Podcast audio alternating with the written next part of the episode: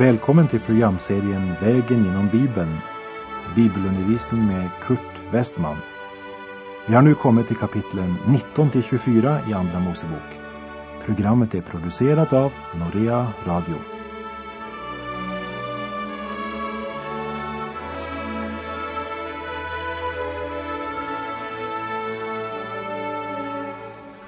Vi avslutade det förra programmet med att se på de tre första buden. Därmed har vi kommit till det fjärde budet som alltså är det sista av buden på lagens första tavla. Lagens första tavla talar om vårt förhållande till Gud. De sex sista buden talar om förhållandet till våra medmänniskor. Vi läser det fjärde budet i Andra Mosebok kapitel 20, verserna 8 till 11. Tänk på sabbatsdagen så att du helgar den. Sex dagar ska du arbeta och utföra dina sysslor, men den sjunde dagen är Herrens, din Guds, sabbat. Då ska du inte utföra någon syssla, ej heller din son eller din dotter, ej heller din tjänare eller din tjänarinna eller din dragare, ej heller främlingen som är hos dig inom dina portar. Ty på sex dagar gjorde Herren himmelen och jorden och havet och allt vad som är i dem. Men han vilade på den sjunde dagen. Därför har Herren välsignat sabbaten och helgat den. Det är inte tillfälligheter som gör att sabbatsbudet är placerat som det fjärde budet. Alltså mitt emellan de tre första buden som talar om vårt förhållande till Gud och de sex sista som talar om vårt förhållande till medmänniskan. Sabbatsbudet, det har i högsta grad att göra med vårt förhållande till Gud, men det blir också ett vittnesbörd inför våra medmänniskor. Vi möter alltså i detta bud en uttrycklig befallning att denna dag ska avskiljas för Gud, till vila och uppbyggelse för vår odödliga själ och den visar oss vårt ansvar att sörja för att våra barn inte vanhelgar sabbaten. Föräldrarna är ju satta som andliga lärare för sina barn. För att inte bara säga vad som är rätt, men själva visa genom sitt liv i vardag och helg var vägen går. Det är från Gud själv vi har fått vår myndighet när vi undervisar våra barn med det ord vi själva mottagit ifrån honom. Under det gamla förbundet, alltså på Gamla testamentets tid, var det lördagen, för söndagen var veckans första dag i den judiska kalendern och därmed blev lördagen den sjunde dagen. Efter Kristi uppståndelse firar den nytestamentliga församlingen söndagen som sabbatsdag. Och i vår kalender är måndagen den första dagen och därmed blir söndagen den sjunde dagen. Sabbatsdagen är ingen mänsklig uppfinning. Det är Herren Gud som själv har helgat denna dag och som pålägger oss att hålla den helig. Och ordet säger i vers 11 Därför har Herren välsignat sabbatsdagen och helgat den. Och det kan ifrån Guds sida stå som en överskrift över vilodagen, helgat och välsignat.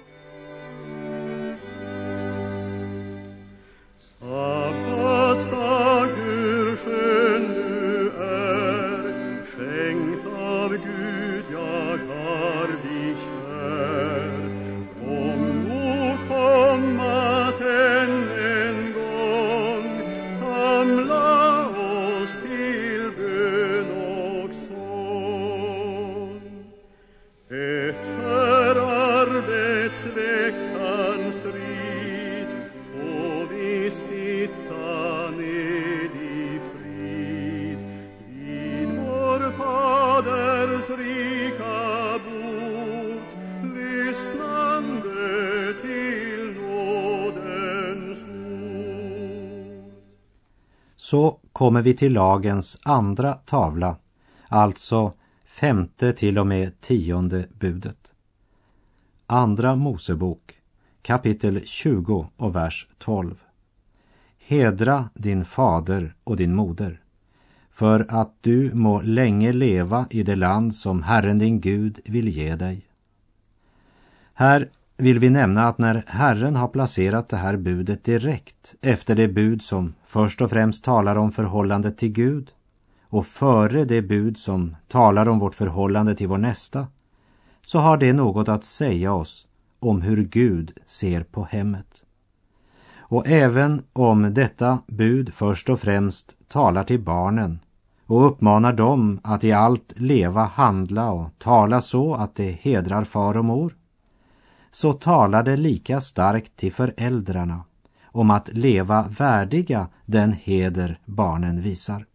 Och vi ska komma tillbaka till detta bud senare. Och vi läser vers 13. Du ska inte dräpa. Den sista versen citeras gärna av den som opponerar sig mot en bestämd krig. Och så säger man, du skall inte dräpa, alltså borde ingen göra värnplikt som soldat. Du skall inte dräpa blev inte givet till Israel som nation, men som ett bud till den enskilda människan. En man ska inte dräpa en annan. Ingen skall varken i sitt eget land eller något annat land på eget initiativ döda en annan. Men du skall inte dräpa betyder inte att en kristen ska svika sin plikt att försvara sitt hem och fosterland. När Herren säger du skall inte dräpa talar han om mord eller dråp som är en frukt av vrede och hat eller svartsjuka. Och i vers 14 Du skall inte begå äktenskapsbrott. Bryt inte äktenskapet, står det i den hebreiska texten. Ja, men säger någon, då gäller det budet inte mig, för jag är inte gift. Men saken är den att Gud har skapat också vårt sexuella samliv. Och han har givit det samlivet en ram. Och detta samliv hör hemma innanför den ramen som är äktenskapet. Så sexuellt samliv utanför äktenskapets ram är äktenskapsbrott. Det gör Gud mycket klart. Och budet gäller lika mycket idag som den gången det blev givet. Och vers 15. Du skall inte stjäla. Och här så skulle jag vilja säga att om det är lov att begå äktenskapsbrott, då är det också lov att stjäla, dräpa och så vidare. Hela kedjan av budord hör samman. Du kan inte klippa av den ena länken i cykelkedjan och så cykla vidare. Om du förkastar ett bud så har du därmed förkastat alla. Och vers 16. Du ska inte bära falskt vittnesbörd mot din nästa. Det Gud säger här är att han förbjuder all lögn allt som är osant. Det förbjuder oss att skada vår nästa. Att baktala någon är synd, säger Gud. Men även när det gäller något gott eller bra som någon har gjort ska vi inte brodera ut eller lägga till. Vi ska inte sminka eller färglägga sanningen. I Efeserbrevets fjärde kapitel och vers 25 uttrycks det så här.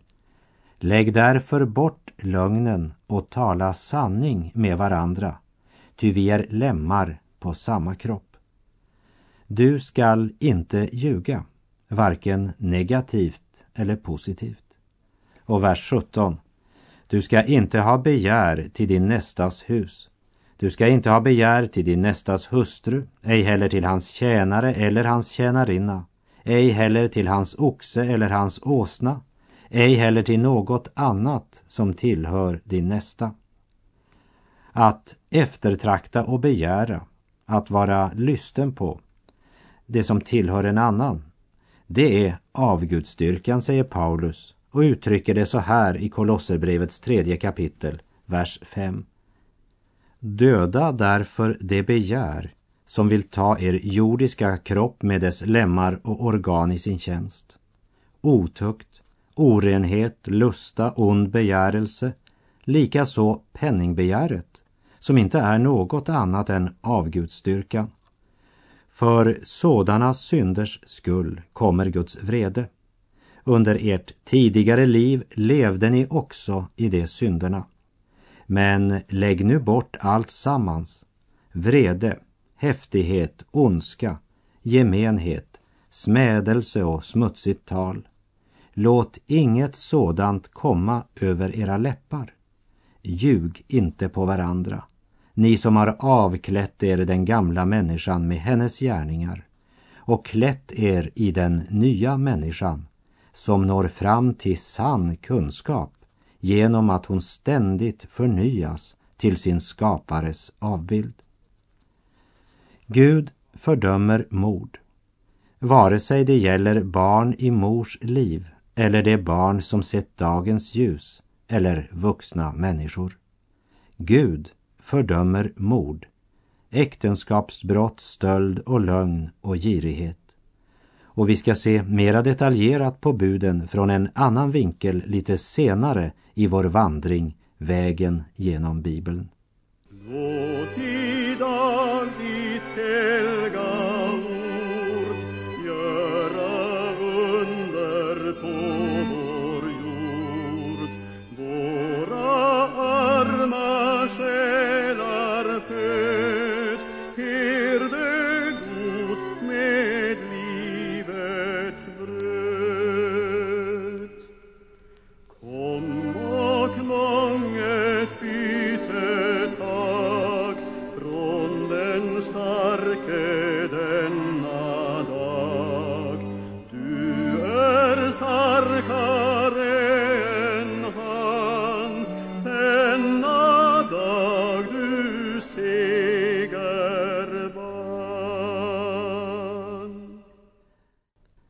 Genom de tio bud har Herren Gud givit Israels barn en moralisk norm för vardag och helg. Men lagen är något mer än en moralisk norm. Gud ska också ge dem den del av lagen som omfattar den sociala lagstiftningen. Han vill även ge dem regler och normer för altaren och för uppförandet av en flyttbar tälthelgedom som kallas tabernaklet. När vi kommer till tredje Mosebok så får vi en detaljerad beskrivning av tjänsten vid tabernaklet. Allt detta utgör lagen. Och vi läser i Andra Mosebok kapitel 20, verserna 18 till och med 21. Och allt folket märkte dundret och eldslågorna och basunljudet och röken från berget. Och när folket märkte detta bävade det och höll sig på avstånd. Och det sade till Mose, tala du till oss så vill vi höra, men låt inte Gud tala till oss för att vi inte må dö. Men Mose sade till folket, frukta inte, för Gud har kommit för att sätta er på prov och för att ni ska ha hans fruktan för ögonen så att ni inte syndar. Alltså höll sig folket på avstånd under det att Mose gick närmare till töcknet i vilket Gud var. Genom att uppenbara sig på detta sätt vill Gud göra klart för Israels barn att han är den levande Gud. Vi måste komma ihåg att i Egypten hade Israels barn avgudar överallt runt omkring sig. Och de hade blivit påverkade av det. Och de har i sina hjärtan en stark dragning till avgudstyrkan. De tillber hellre det skapade än skaparen. Men nu träder Gud närmare sitt folk än han någon gång tidigare gjort.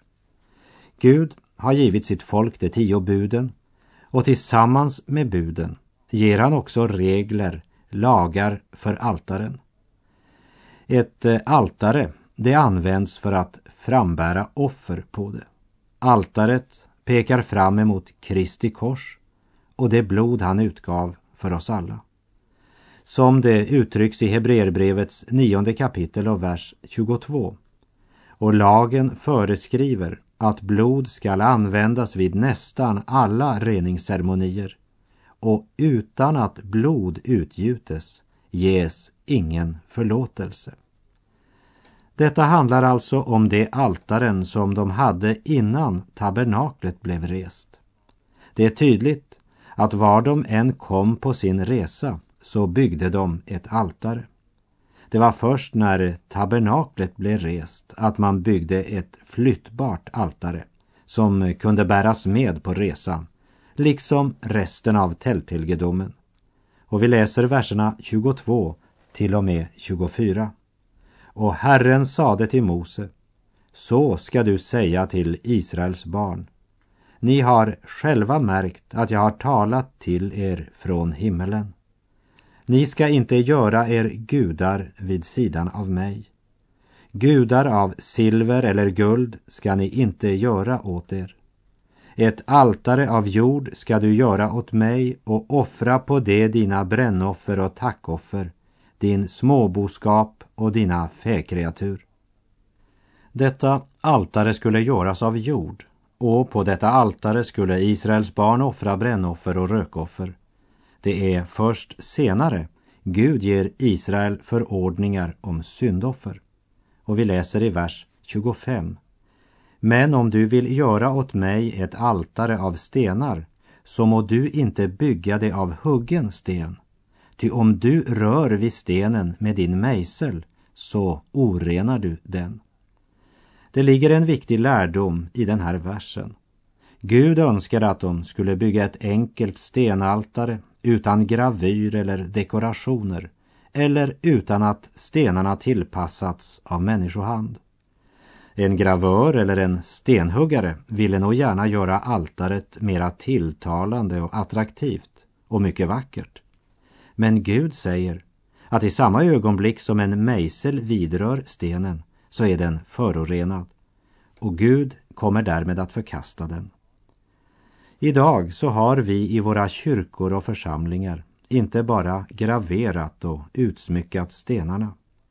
Men vi har kommit i den situationen att vi tycker att allt som har att göra med tillbedjan och offer, det borde vara vackert. Vi önskar musik som tilltalar köttet, dämpad belysning och vackra färger. Vi önskar förkunnelse i en form som tilltalar oss. Helst utan alltför bestämda meningar, men gärna om medmänsklighet, glädje och så målande som möjligt. Å ena sidan så har liberal förkunnelse tömt våra kyrkor och församlingslokaler. Och det andra som bidragit till att tömma församlingarna är en förkunnelse som ser andlig ut. Därför att den i motsats till det sociala evangeliet ropar högt, ja nästan skriker om Gud, men dock utan att göra Gud stor. Därför att människan stod i centrum även i denna förkunnelse. Och så står dessa två sidor inte så långt ifrån varandra som det kan se ut när man betraktar fenomenet ytligt. Den ena mejseln formar stenen så behagligt rund med omsorg omtanke, tycka om varann, tala om kärlek, men ingen helig Gud som straffar synd. För det är inte Guds ord och den levande Gud som är centrum, men det är människan. Den andra mejseln formar stenen vass. Det är liksom på dig allt beror. Du ska bara i tro stå emot. Du ska befalla du skall ta auktoritet. Du ska kräva. Du måste tro. Du är så viktig. Också här är det människan och inte Gud som står i centrum. Sett från utsidan ser det där ut som två ytterligheter som är varandras motsatser. Men i verkligheten så är det faktiskt så att båda strider mot varann och kämpar om platsen i samma dike. Avvägen där människan står i centrum. Det är två olika försök att med mänskliga medel göra altaret attraktivt för vår gamla natur. Människan står i centrum. Det är inte något fel med en tilltalande församlingslokal eller kyrka. Med en trevlig plats för förkunnelse, tillbedjan och lovsång. Men det centrala måste vara Guds ord. Lammet som blev slaktat. Korsets budskap om lidande, död och segerrik uppståndelse. Om syndens fruktansvärda skada och om Guds gränslösa förlåtelse. När något annat döljer detta, ja då blir altaret orenat. Markus evangeliets sextonde kapitel talar om samma sak men från en annan vinkel. Där det talas om Maria från Magdala, Maria, Jakobs mor och Salome som hade investerat stora summor pengar på välluktande salvor. Vad skulle de använda salvorna till? Jo, de skulle förbättra lukten på liket, Jesu döda kropp. Deras offer och hängivna insats var imponerande mänskligt sett. Mycket tidigt på morgonen är de igång med sin insats. Men det var en handling, en gärning som byggde på en död Jesus. Vem ska rulla undan stenen, undrade de. Det handlar om en mänsklig insats, altaren av huggen sten. Och när Paulus besökte Korint så fann han att folket i Korint var ganska filosofiska. Många av prästerna, som praktiserade hedniska religioner, försökte legitimera alla synderna i Korint.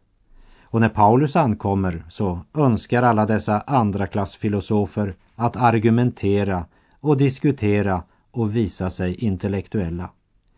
Korinterna, de gick faktiskt stort sett i alla riktningar. Och till dessa i Korint så säger Paulus i första Korinterbrevets andra kapitel jag hade beslutat mig för att hos er inte känna till något annat än Jesus Kristus och honom som korsfäst. Och Paulus, ja han gjorde liknande erfarenheter också i Aten. Om inte Jesus Kristus och honom som korsfäst är kärnan i budskapet så bryr jag mig inte om hur många stenar man har på altaret eller hur högt altaret är eller hur högt kyrkklockan ringer hur fascinerande församlingslokalen är eller hur intensivt man lovsjunger. Det är ingen kyrka eller församling. Och vad det gäller den helige Gud så är det förorenat. Men om du vill göra åt mig ett altare av stenar så må du icke bygga det av huggen sten, ty om du rör vid stenen med din mejsel så orenar du den. Och vi läser i vers 26. Inte heller må du stiga upp till mitt altare på trappor för att inte din blygd må blottas bredvid det.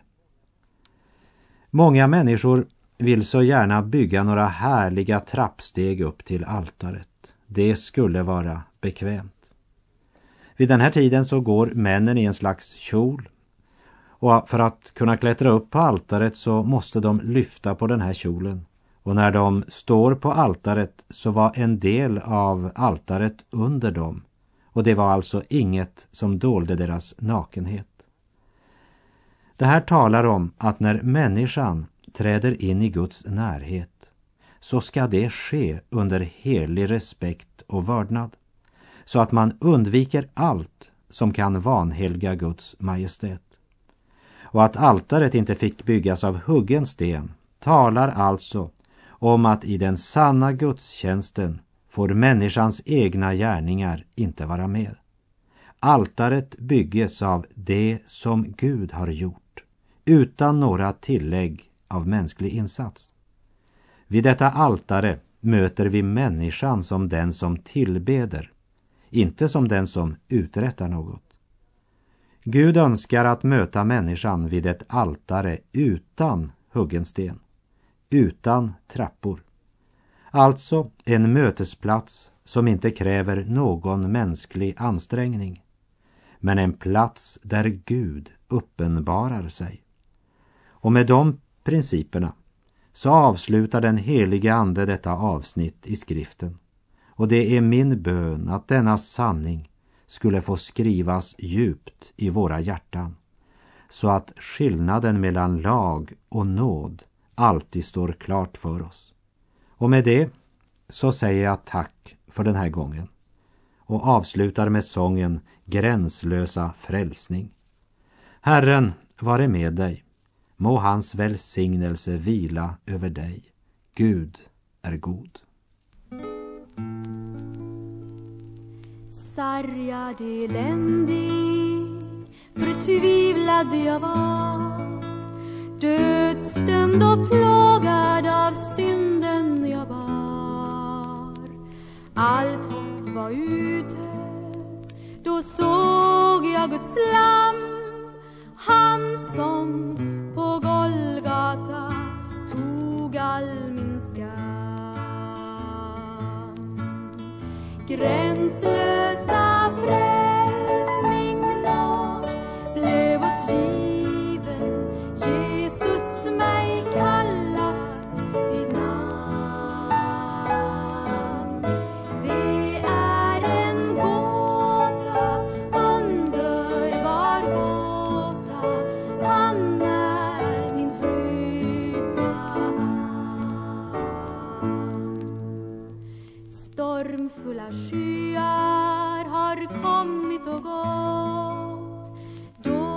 Dårskapens kors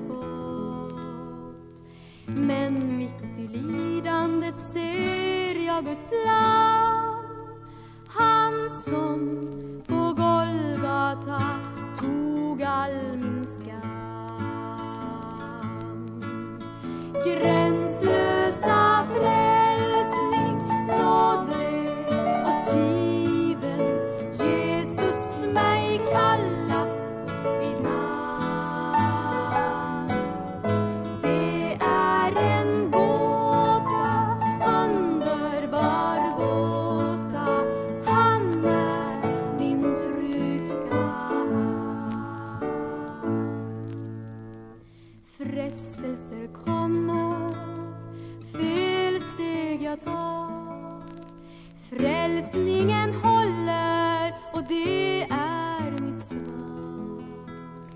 Fienden rasar, då ser jag Guds lamm